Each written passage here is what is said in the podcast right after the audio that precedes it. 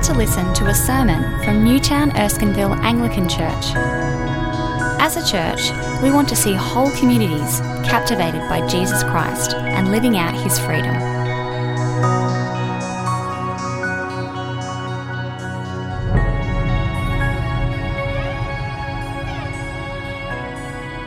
Psalm 133, a song of ascents of David. How good and pleasant it is when brothers live together in unity. It is like precious oil poured on the head, running down on the beard, running down on Aaron's beard, down upon the collar of his robes. It is as if the dew of Hermon were falling on Mount Zion, for there the Lord bestows his blessing, even life forevermore. Hi, my name is Maddie. I'm going to be reading to you from Acts chapter 2, verses 38 to 47 this evening, which is on page 1079 on the Pew Bible. Peter replied, Repent and be baptized, every one of you, in the name of Jesus Christ for the forgiveness of your sins, and you will receive the gift of the Holy Spirit. The promise is for you and your children, and for all who are far off, for all whom the Lord our God will call. With many other words, he warned them and he pleaded with them Save yourselves from this corrupt generation. Those who accepted his message were baptized, and about 3,000 were added to their number that day. They devoted themselves to the apostles' teaching and to the fellowship, to the breaking of bread and to prayer. Everyone who was filled with awe, and many wonders and miraculous signs were done by the apostles. All the believers were together and had everything in common. Selling their possessions and goods, they gave as to anyone as he had need.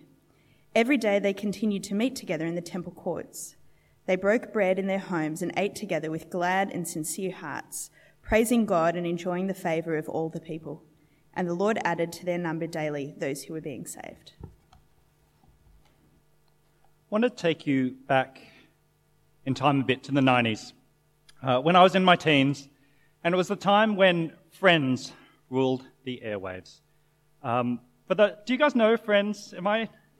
I'm just not sure the generation gap. I know I'm getting old when I have to define my pop culture references, but Friends was an archetypal 90s TV show, right? If, um, for those who don't know it, before Big Bang Theory or Community, any of those, Friends was a show about six friends who basically hung out all the time in the same flat.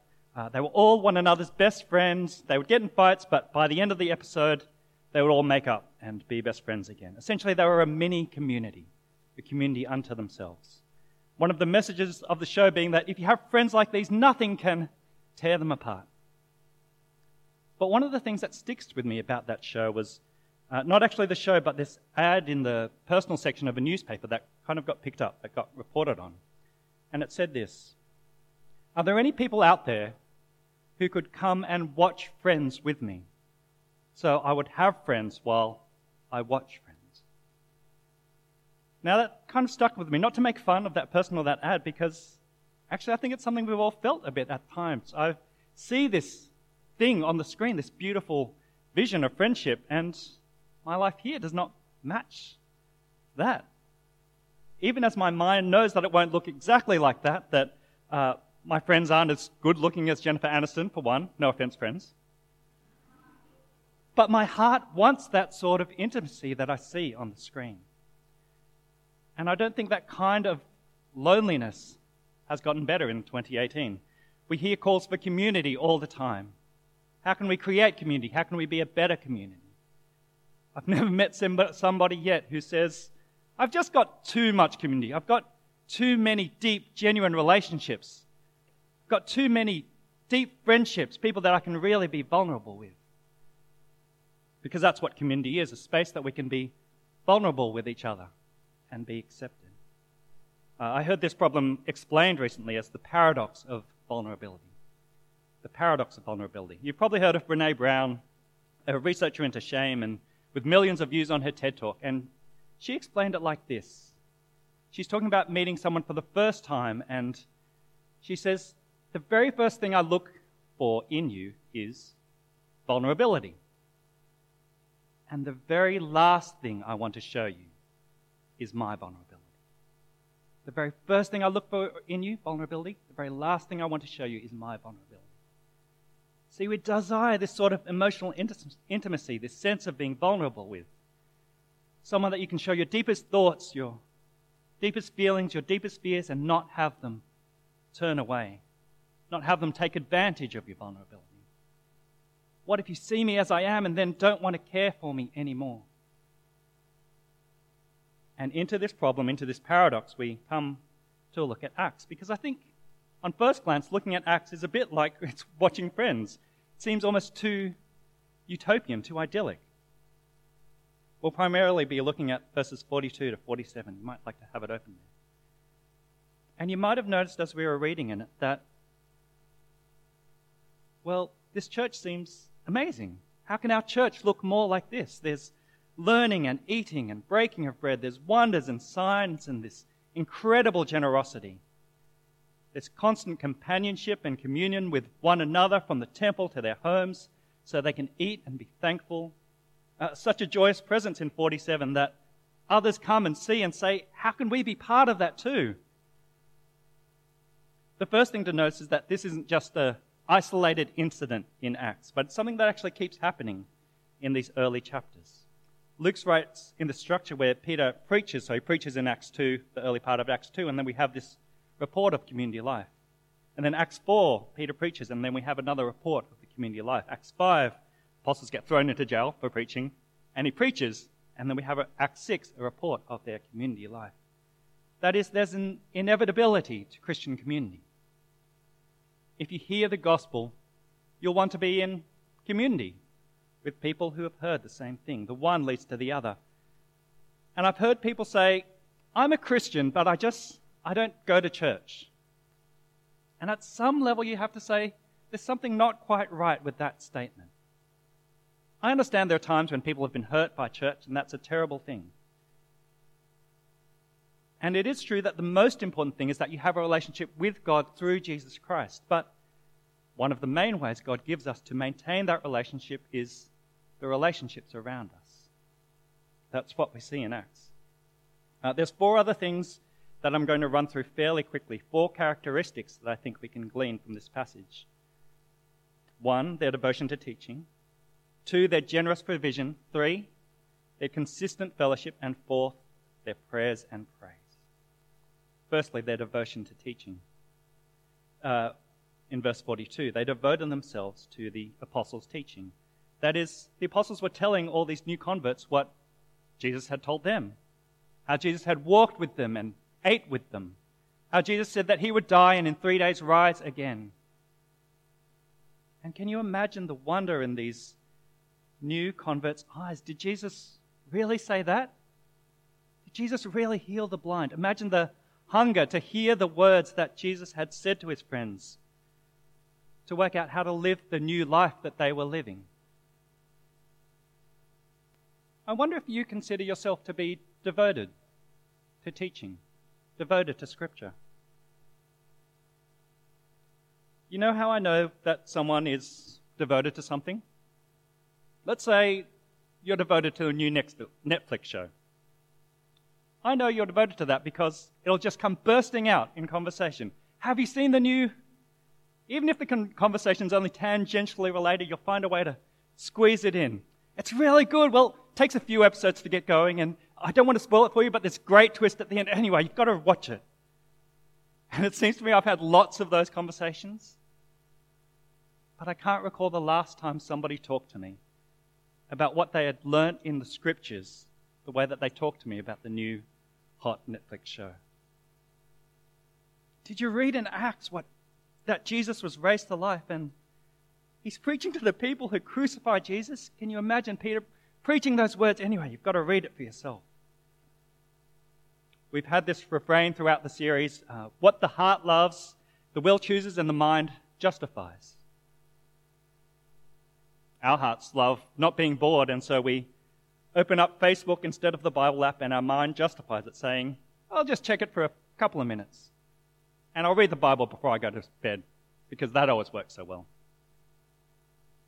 What the heart loves, the will chooses, and the mind justifies. And do you know one of the most powerful ways to change what somebody loves? It's to spend time with people who love something, to spend time in a community. The question for us as a community is as people get to know us, as they come in from outside and get to know us and spend time with us, as they see what we love, as they get to know more of what we love, are they getting to know Netflix, our hobbies? Or are they getting to know that we love Jesus? Secondly, did you notice the generosity of this community? It's in verses 44 and 45. All the believers were together and had everything in common. Selling their possessions and goods, they gave to everyone, anyone as he had need. It's not that they sold everything that they had. We see later on in Acts that some kept property.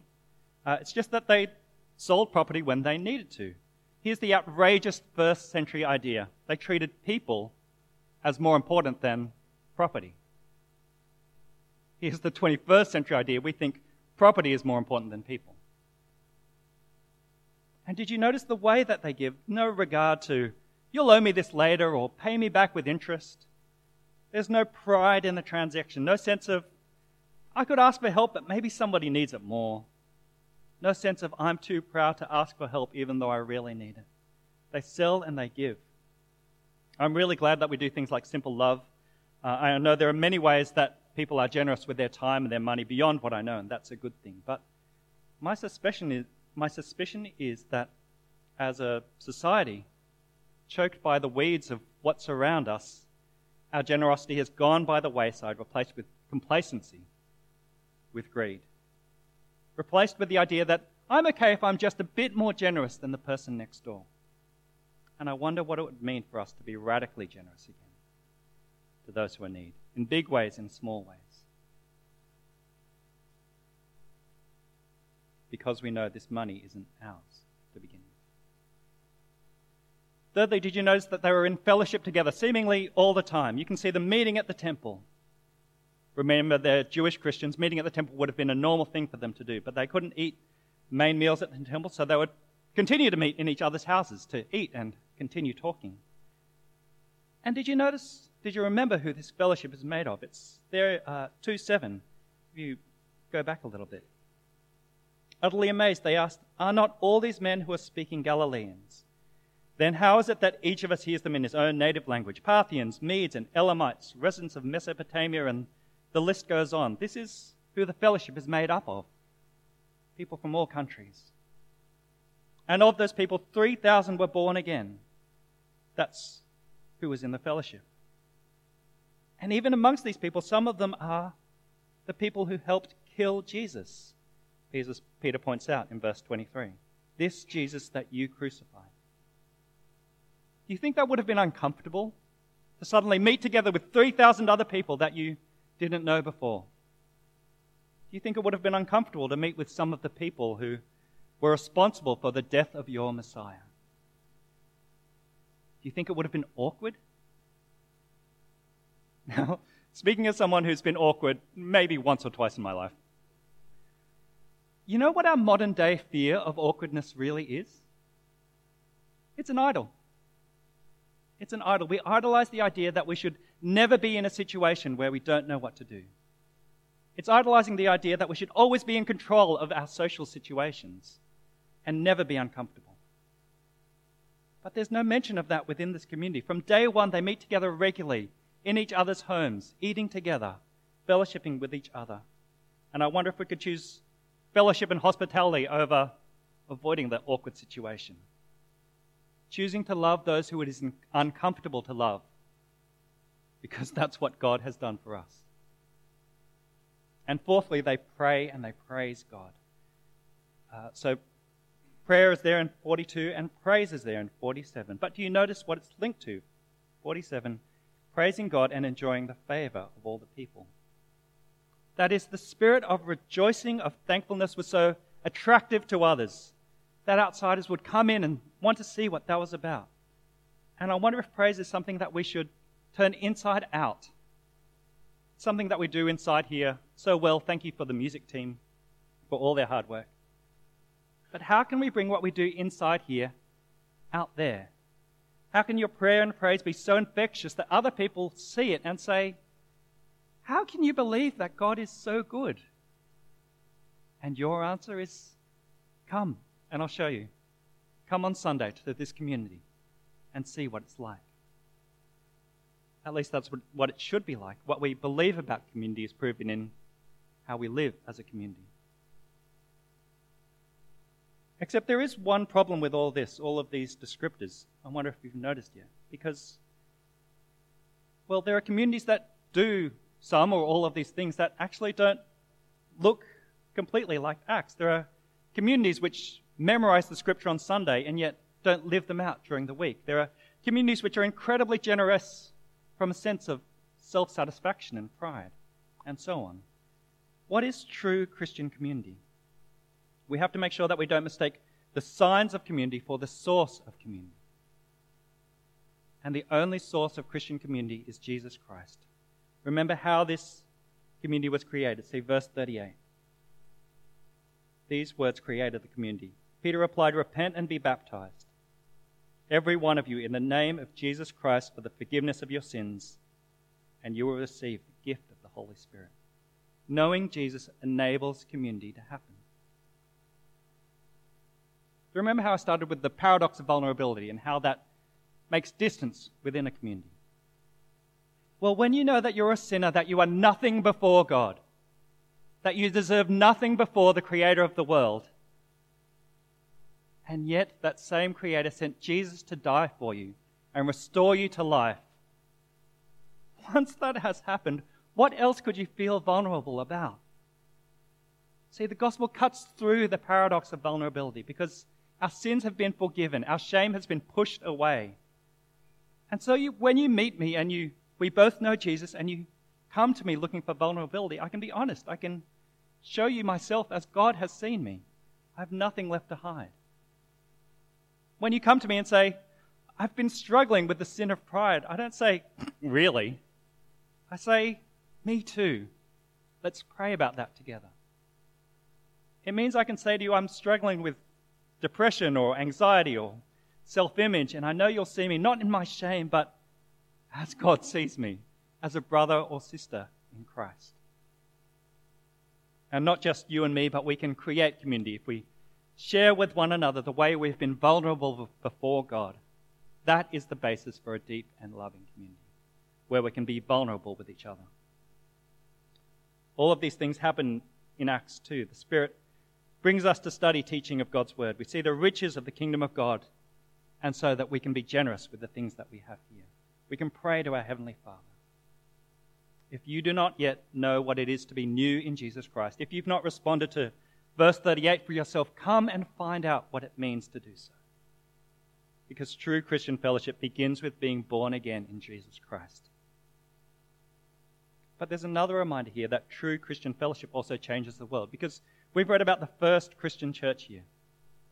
But the story continues, doesn't it? it?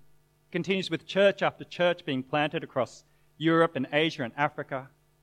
It continues with Jesus being proclaimed century after century, changing the world for the better. It continues with the world, word being proclaimed in Erskineville and Newtown, 2,000 years after this community in Acts began. And it continues with you and whether you have responded to Jesus Christ and his call to be part of his community. Will you pray with me?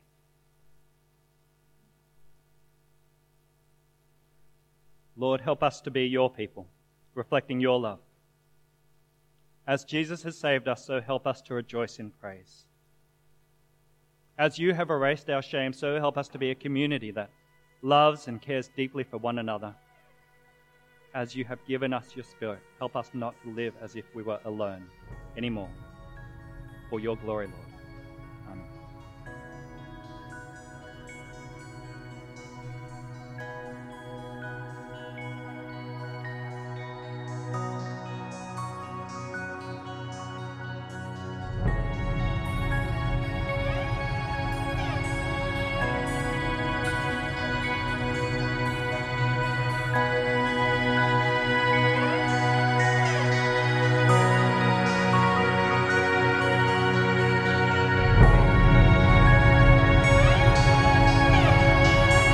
Thanks for listening to the Newtown Erskineville Anglican Church podcast.